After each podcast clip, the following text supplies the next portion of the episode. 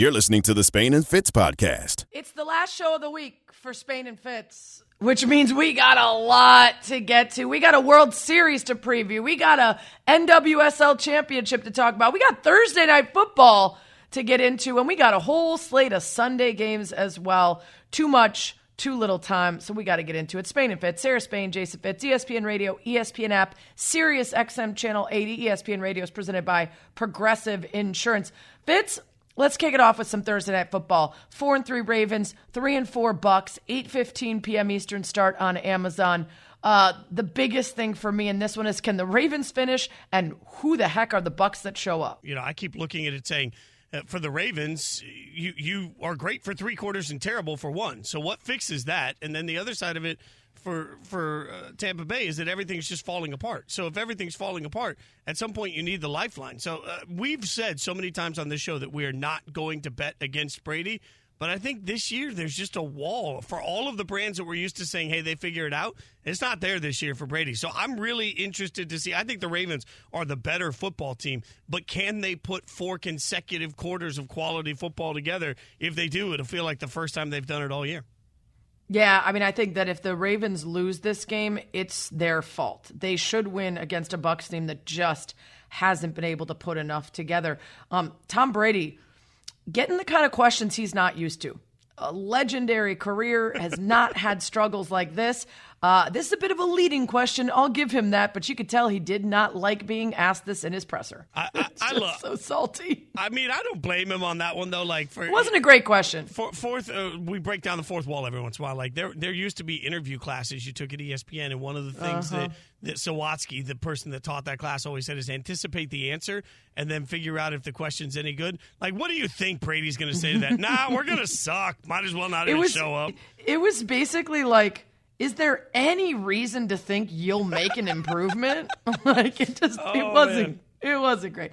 We'll get into Thursday night football more in the show. We'll have experts on both sides help preview it for us.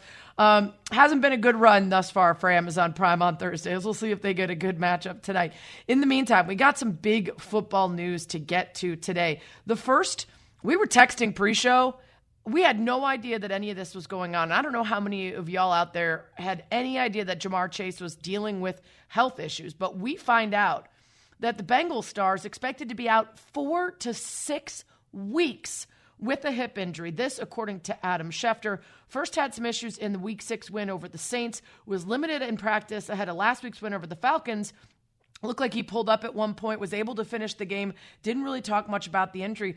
But now we're hearing four to six weeks, and this right when the Bengals are finally starting to fire on all cylinders, really look like they're flying out there on offense. This is, first of all, extremely disappointing, Fitz, uh, but also you just don't want to see something that sounds like they don't have a great grasp or idea of how much uh, time he's going to miss and how much this recovery might require. It's such a leap to go from yeah, it looks a little hobbled to all of a sudden four to six weeks, and and then you think about the Bengals offense and the way they're built. And part of what makes Ja'Marr Chase special is that he gets open so quickly, right? So we know that the offensive line doesn't have to do a ton of heavy lifting for the Bengals offensively within their scheme because Burrow's going to get back there and he's going to heave it however he needs to to Ja'Marr Chase, who's always going to be open. Taking away that dynamic element of this offense absolutely pulls back on where I expect the Bengals to be. And, and, you know, just continues this trend of nobody can separate in the AFC other than the Chiefs and the Bills. Everybody else seems to have something that gets in the way. This is the roadblock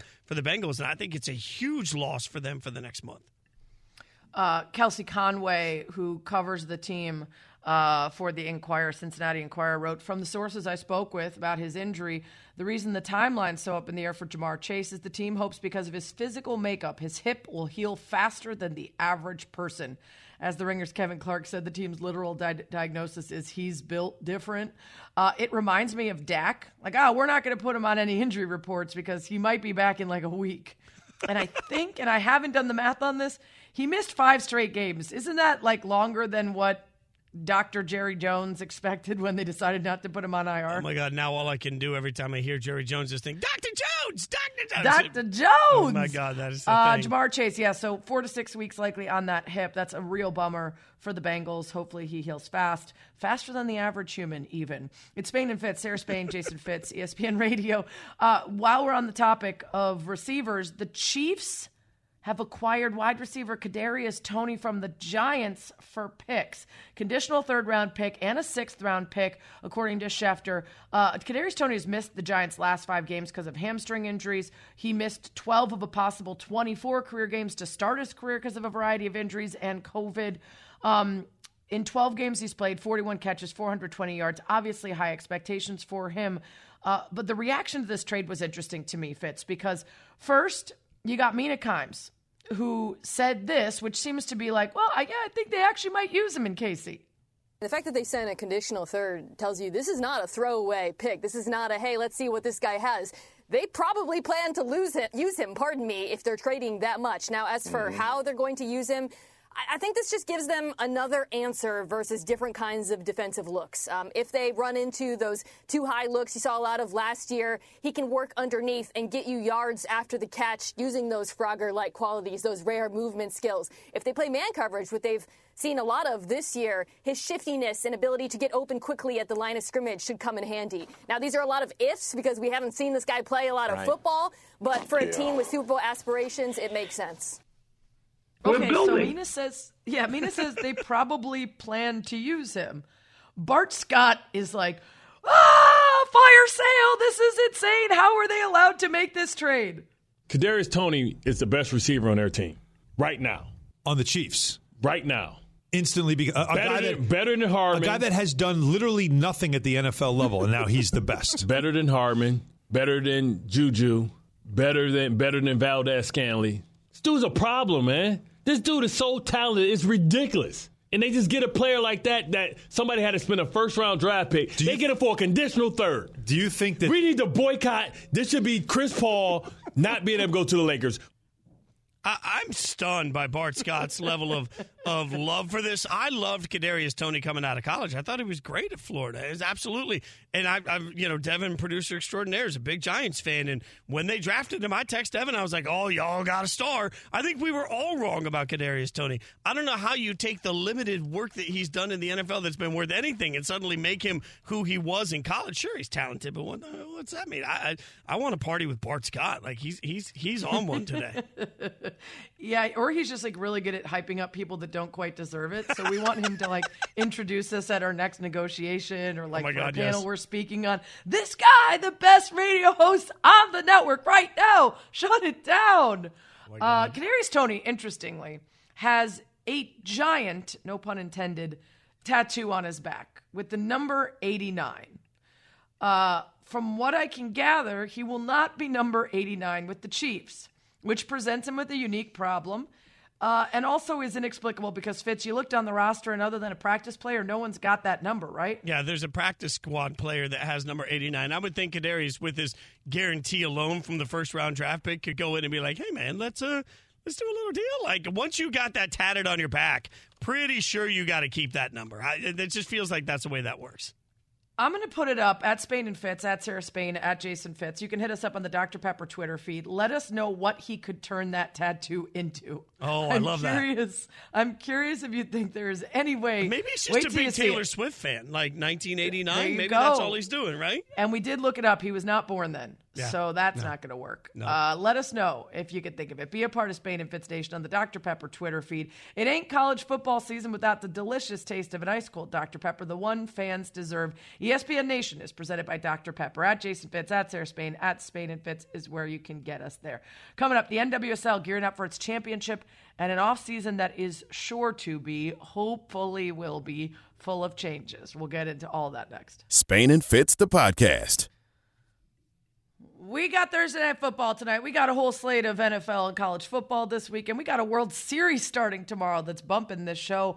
But we can't forget this weekend the NWSL championship between the the uh, Kansas City Current and Portland Thorns. These are two teams uh, facing off in uh, what should be a really exciting match and really good television coverage for the championship this year. It's Spain and Fitz, Sarah Spain, Jason Fitz, ESPN Radio, ESPN app, Sirius XM Channel 80. Let's bring on the athletic women's soccer writer Steph Yang to talk about it. She's out in D.C. Steph, I want to start with the news of the day quick before we get to the championship game. Sophia Smith named MVP, 22 years old, youngest ever. A lot of folks thought this was Alex Morgan's award to win. Uh, what's the reaction to Sophia winning? I think that it's pretty well deserved. She was, I think, only one goal behind Alex Morgan in scoring this season, and she's demonstrated she's been a really integral part of that Thorns lineup. And even if she's not scoring, she's opening up space for them. Yeah, really talented player, one to watch. All right, Steph. So let's get to the championship because I think it's incredible that this is going to be on CBS on Saturday and obviously on Paramount Plus too. So uh, when you look at that, what does it mean for the league? What's it mean for the sport that they're getting a national platform on Saturday? I think it's a good build for when they eventually do uh, renegotiate, you know, future rights for the league. I think getting on big CBS and the deal with Paramount Plus for streaming has been a pretty good experiment so far in, in partnership, and I really hope that it's something the league can use to boost their overall the dollar value of their rights.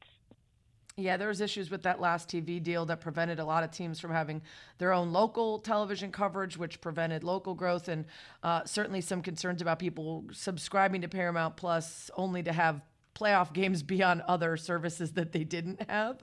So lots to still figure out as they continue to try to grow as a league and make those negotiations. But hopefully, uh, the CBS uh, primetime coverage will be helpful here. Let's talk about this matchup. And you can follow Steph Yang, by the way, at Thrace, T H R A C E, on Twitter.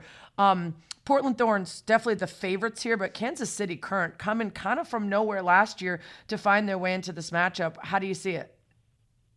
I think this is actually a really good matchup of two teams. I think there is a big weight of expectation on the Thorns. They've got two stars above the crest. They've been Shield winners before, but KC has a little bit of that touch of like team of destiny feeling about them after the way they struggled. They lost important players early this season, like Sam Mewis and Lynn Williams. But then they just kind of kept together, stayed cohesive, built a real team identity. Coming from last place to now championship contenders, I think there's a lot of momentum behind KC. So uh, I think they might be a little bit of a hammer, and the Thorns might be a little bit of the anvil. I love that analogy. Uh, Steph, uh, what's the vibe like around DC with this coming? The vibe around DC, uh, it's pretty excited so far. We just did some media two days out from the game. We had players talking about it. Everybody seems pretty engaged, hyped up for, you know, it's always a, a good time at the championship game. There's going to be a lot of local events. There's a lot of other, you know, uh, panels and stuff going on around this. So I think it's um it's going to be a good party. Eight o'clock Central, nine Eastern, Saturday night on uh, on CBS. Uh, this is the NWSL Championship. All eyes will be on these two teams, and especially on the Current's ability, like you said, to bounce back from last place, and also the investment that's coming from the ownership there. Tell us about that, the stadium they're building, and how they're setting sort of a new model for the league on the money that needs to be spent and the facilities that need to be uh, available for these players. Right. Well, the Current have invested in both a training facility and a riverfront stadium specifically for their women's team. They're not building it for a men's team and saying the women's team are also going to come along. This is primarily for the Current to be the main tenants of the stadium in KC. So it's a real financial investment, obviously, to the tune of, I think, over $100 million for the stadium. Um, and the players and Coach Matt Potter have talked about how the training facility has had an impact, as you might imagine, having your own home to go and feel comfortable at and train every day, and you know not always be wondering, are we training at this facility today, this facility today? Um, yeah, and I think it's been a great model for expansion teams in the league, especially if you're not in a market like New York or LA or even Chicago, where yeah, you're coming in maybe in what might be perceived as a smaller market in the in the Midwest area, but there's ways to sell that and to turn it into something that hopefully become sustainable and profitable. So, educate me, Steph, on how that differs from what most teams right now in the NWSL are, are, are, dealing with. Well, most of the teams are not the primary tenant at the stadiums where they play, or they're not the primary tenant at you know where they wherever they train. Um, a lot of teams do have deals in place. For example, Gotham plays at Red Bull. Um, the Spirit are trying to get a lot more games here at Audi. Obviously, the Portland Thorns play at Providence Park, but you know their concerns will always eventually maybe take a back seat to other events that are going on, or they might not have the access that they really want. They might have to change their scheduling around because they're not the ones in control of the facility. So I think KC, being a team that has come in and has dedicated facilities specifically to the team, has kind of set the bar for any new teams that want to come in, or even existing teams, in the ways that they have to upgrade their facilities for the players. Steph Yang of The Athletic, who covers women's soccer there, joins us here on Spain and Fitz ahead of the NWSL Championship on Saturday in D.C. Steph, uh, you know, you, you, talk about setting a standard. The Portland Thorns and their fan base have set one for the league for years running. Incredible attendance and support. We saw that during the, the postseason here, but that's almost in spite of uh, the ownership concerns and the scandal around the team. Do you think they're affected at all in their on field efforts because of what's going on at the highest levels? Uh, how can you not be? You know, the I, the Yates report that came out earlier that detailed a lot of the issues with NWSL. These are people that they know. It's someone you see every day, and you see their name come up in the report, that sort of thing. Um, so yeah, I don't see how they couldn't have been affected by it. Um, and you know, we did see the players. Bella Bixby made a tweet saying that she understood fans' reactions, but she hoped player uh, fans would come out to see the players anyway because that's how they feel supported. You know, Crystal Dunn talked about after that big semifinal hosted at Providence Park how the fan reaction and support actually was really meaningful for the players. Um, they all understand that fans are having this dilemma where they don't want to financially contribute to someone who they perceive as being part of the problem in NWSL. But at the same time, how else do they, you know, vocally show up and show that they support the players? So they appreciate that it's a dilemma for people making that decision. Um, I do think part of what helped with the semifinal is that the Thorns promised that after break even covering costs, they would be donating um, the proceeds from that match to charity. So that is one approach that the team took that I think helped. But you could see that meant a lot to the players to have a big, loud, packed stadium. Hey, real quick before we let you go, Steph, 30 seconds or less. Uh, do you anticipate that uh, Red Stars, Portland, any other teams will be changing ownership this offseason, or do you think it will take longer? I think Red Stars are absolutely one team that you look at because the players themselves would come out with a statement saying yeah. they have no faith in Arnim Whisler. Um, this is something that happened in the Washington Spirit before them, and we saw what happened with that change in ownership to yeah. Michele Kang. So I absolutely so, would see the Red Stars as someone to keep an eye on. It'll be tough with uh, with Portland because of the connection to the MLS team as well. That's gonna be different. Uh, thanks so much for the time, Steph. Really appreciate it. Thanks, Steph. Thanks, guys. You can follow her at Thrace, T H R A C E, on Twitter. Coming up, World Series talk here on Spain and Fitz. Spain and Fitz, the podcast.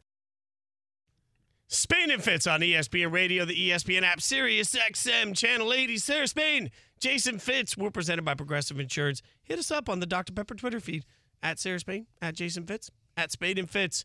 All right, I don't know if you guys know this, but there's a baseball game tomorrow. I mean, it feels kind of weird because we we got so used to sitting around because we didn't get to do shows together during much of the Major League Baseball playoff that you know, you, you, now we've had a few days together, but tomorrow we will not be here because ESPN Radio is your home for all things World Series. So we figured let's get a little insight from our buddy ESPN Major League Baseball reporter Jesse Rogers. Jesse, thanks for the time as always. Uh, it feels like there's just been this silence for the last few days, and Sarah and I were talking about it yesterday that it's almost like this series lacks some Kardashian like drama. What's the thing that you're most excited about with this particular World Series? Well, actually, I mean, I know we've been there, done that with the Astros on the road, but we haven't seen it in Philadelphia. I'm actually looking forward to those Philly fans and what kind of reception they have for Houston. I know that's kind of an old storyline, but again, it's it's going to be new for the for the Philly fans. And I've been covering the Phillies these last few rounds, and I'll tell you what, it is electric at Citizens Bank Park. I'm sure it's going to be electric here tomorrow. I was here last year for the World Series, so I'm kind of looking for the looking forward to the Astros on the road. And I mean, the storylines are great. Look, Dusty trying to win his first, Verlander on that side, two two older guys. You know, Verlander wasn't part of this last year. Lance McCullers is back with the Astros. Dusty talked about having him this year. They didn't have him last year, and they came up short against the Braves. On the Phillies side, it's Bryce Harper and, and Rob Thomson. Two, you know, uh, Thomson's a lifer, they like to call it, but he's never had this opportunity. All of a sudden, he's in the World Series. Here's Bryce Harper, left Washington. They win a World Series. Now he gets his first crack at it. So there'll be great storylines as they develop. But um, I mean, I'm used to these Astro fans. They'll be great. They'll be into it. But I'm really looking forward to Houston at Philadelphia games three, four, and five. That's going to be electric um, at Citizens Bank Park. Jesse, I asked uh, Tim Kurkjian this, but I wonder if you feel the same way. Uh, outside of obviously Houston fans who want to move on, how do you feel the rest of baseball thinks about this Astros team? Because fans certainly haven't forgotten and certainly still believe them undeserving of their previous title. Right. I mean, it, people just can't get it out of their out of their mind. And what there's like yeah. two or three of these hitters left. Right. There's Altuve. Yeah. There's Bregman. I mean, they're big names, but that's it. The, t- the roster's kind of turned over, but still people can't get it out of their minds. It, it, it's pretty crazy. I mean, I, I guess they do need to win one clean for to really prove it um, to the world that they're they're that good. But I think they've kind of proven they're pretty darn good since the whole cheating scandal. They made it here last year. They haven't gotten any trouble since since this all went down. So, I mean, it just feels like they have um, this, I guess, stink on them, right? Um, and I don't even know if winning it because people probably won't even trust them at the end of the day. So, I mean, when you talk to them about it, they just they're past it, right? This is years later. They're trying to win it for themselves. The city certainly is behind them. They want to win it for Dusty. And like I said, there's only a few hitters left um, from from the scandal. So most of these guys, I don't I don't think you can put it on them. They weren't here. So Jesse, I mean, right now the Astros are unbeatable. It's what what it looks like every yeah. single night. How do the Phillies need to? What do they need to do to beat them? Yeah, well, first of all, I, I think splitting here would be nice. Like you got to punch him in the mouth at some point. Um, Seattle came close. I guess the Yankees in Game Four kind of came close, but no one's beaten them. And getting down 2-0, and even though you're going back home, it's just it's such a hole. So somehow you got to get a win, but easier said than done. Um, let me say this about the Phillies: they're they're the clear underdog. There's no doubt, but they are a hot underdog. They're an underdog with incredible mojo right now. So if you're going to be an underdog, this is the kind of underdog you want to be. You have a little chip on your shoulder. You're hot as hell. Um, I, I picked the Astros to sweep the Yankees. There's no way in heck I'm doing that in this series. So I think the Phillies have something going that that that, that intangible that that an underdog needs. I mean, what do they need to do? They need to get to their their pitching. They need to score some runs when when the game matters early in the game. Like I said, punch the, the, the punch the Astros pitching staff in the mouth somewhere along the line here. It's so difficult. They just keep on throwing arms at you. Um, even late in a in a series in the rotation, they're they're still really good pitchers. I mean, the depth on the Astro staff is better than the Phillies. But look, Nola and Wheeler are good. So somehow steal win with your aces on the mound and getting to their pitching staff and maybe put a little doubt in their minds. That's that's the only thing I can come up with because no one else has come up with anything yet, right? Facts. Jesse Rogers is with us, ESPN MLB reporter. You can follow him at Jesse Rogers ESPN on Twitter. It's Spain and Fitz previewing the World Series that starts tomorrow night. Our buddy Kyle Schwarber, who was a big part of the Cubs finally ending their drought and winning it all, has been a big part of this Phillies team and is considered one of the leaders, partly because of that experience. What is it about Schwarber and this team that makes him such a good leader? You know, I was at Philly spring training, and Dave Dombrowski was talking about. Remember, they signed Schwarber, and a few days later Castellanos. But the key was the first signing. Castellanos was the icing on the cake.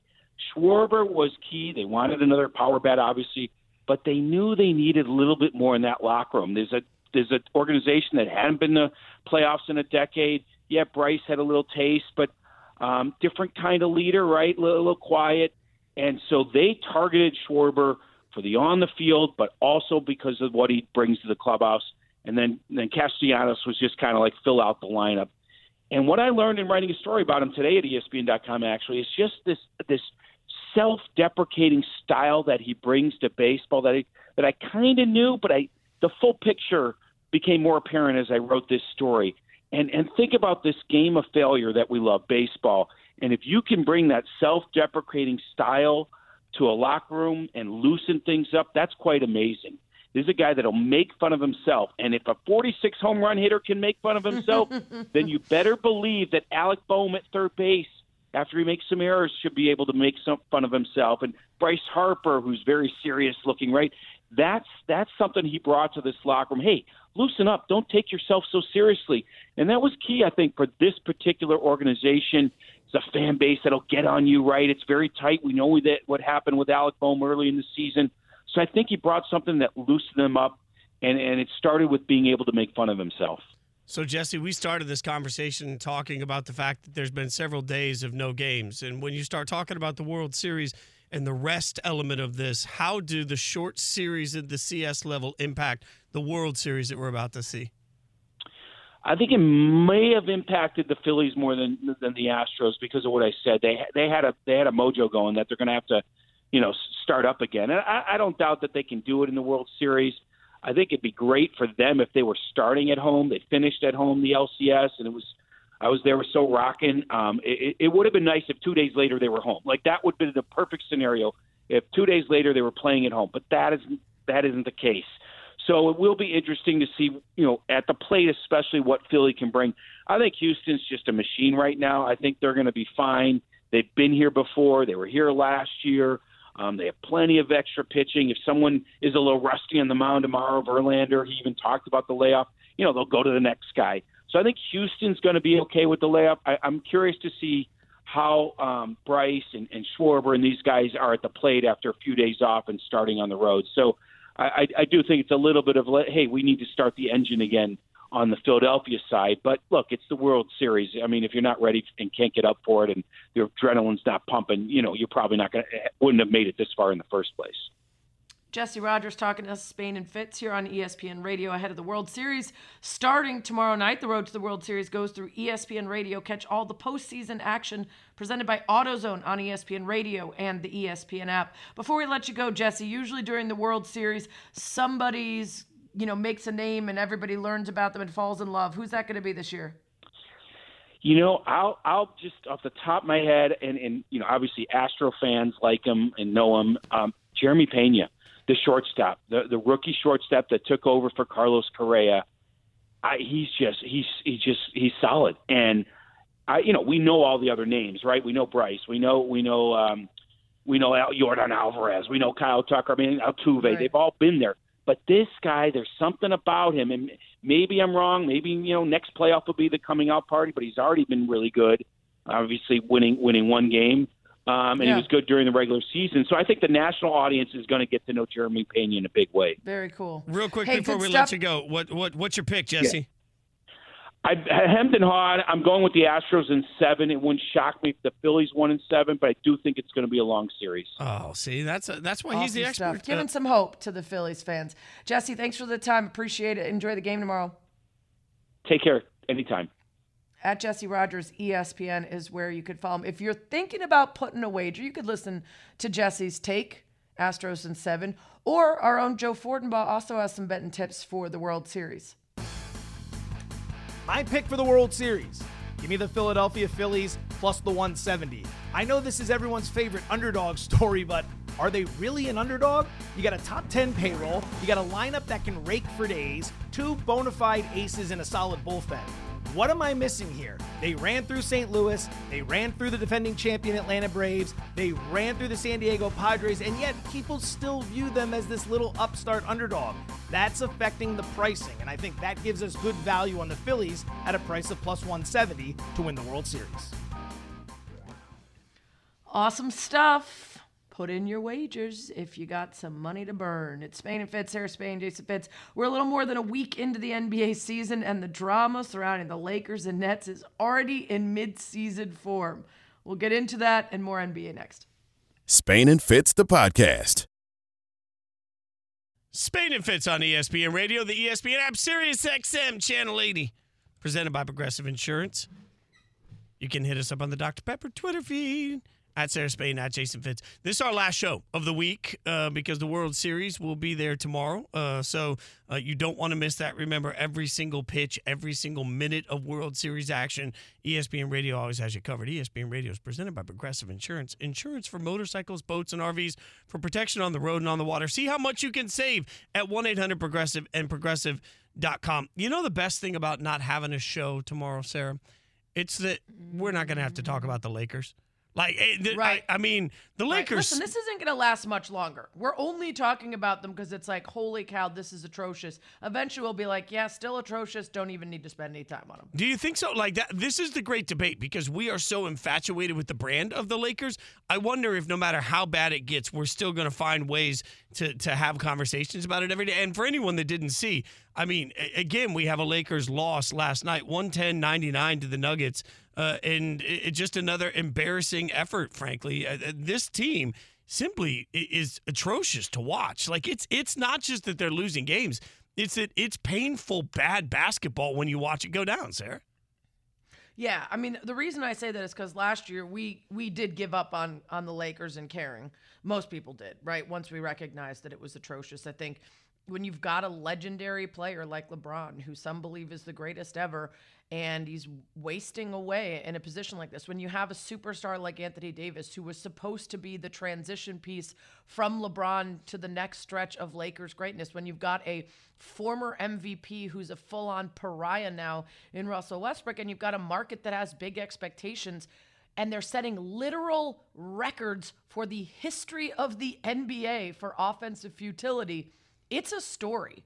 And LeBron is 0 4 for the first time since he was a rookie in the NBA. We watched last night, at least I did, and they hung with him for a bunch of the game, but it was just you know, there's a point that the Nuggets put their foot on the gas and, and the Lakers just couldn't keep up. No. Um, Brian Windhorst was on uh, Get Up today.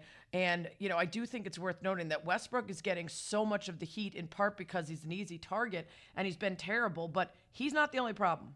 Russell Westbrook didn't play, but their guys are shooting the ball as a group terribly. I'm now starting to see them pass up shots, which is a whole nother issue. And their defense is built around Anthony Davis, who is now suffering a little bit. Um, the last time we saw o- offensive numbers this bad was the 2012 Bobcats, who won seven games, and the 2015 76ers, who coined the term trust the process. It's got to get better because it can't get any worse offensively for them. I, those Uh, numbers. Also can't get uh, any worse than that voice. That's mid-season party voice from Windhorst, by the way. Oh, by the way, also fits Windhorst on my podcast this week, and he tells the story of when he lost half of his body's blood and had to get put on life support. oh my God. I mean that. Yeah.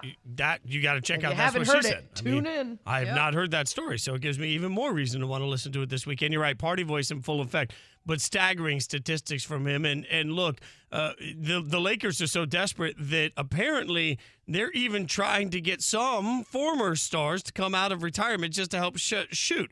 Dave Pasch, Richard Jefferson, and JJ Redick talked about it today on the NBA on ESPN.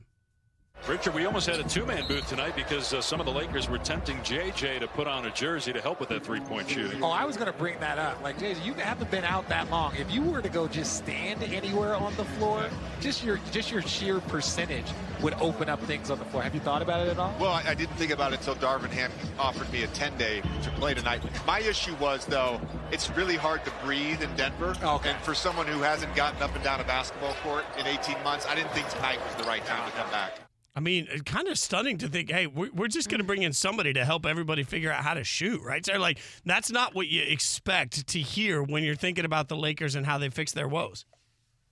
Yeah, and also like, and no shade to Redick, but like, it doesn't it also seem weird that there wouldn't be a shooting coach, or I, I don't know, just feels strange. The whole thing is desperate, and imagine just how how quickly we're turning to desperation in this situation.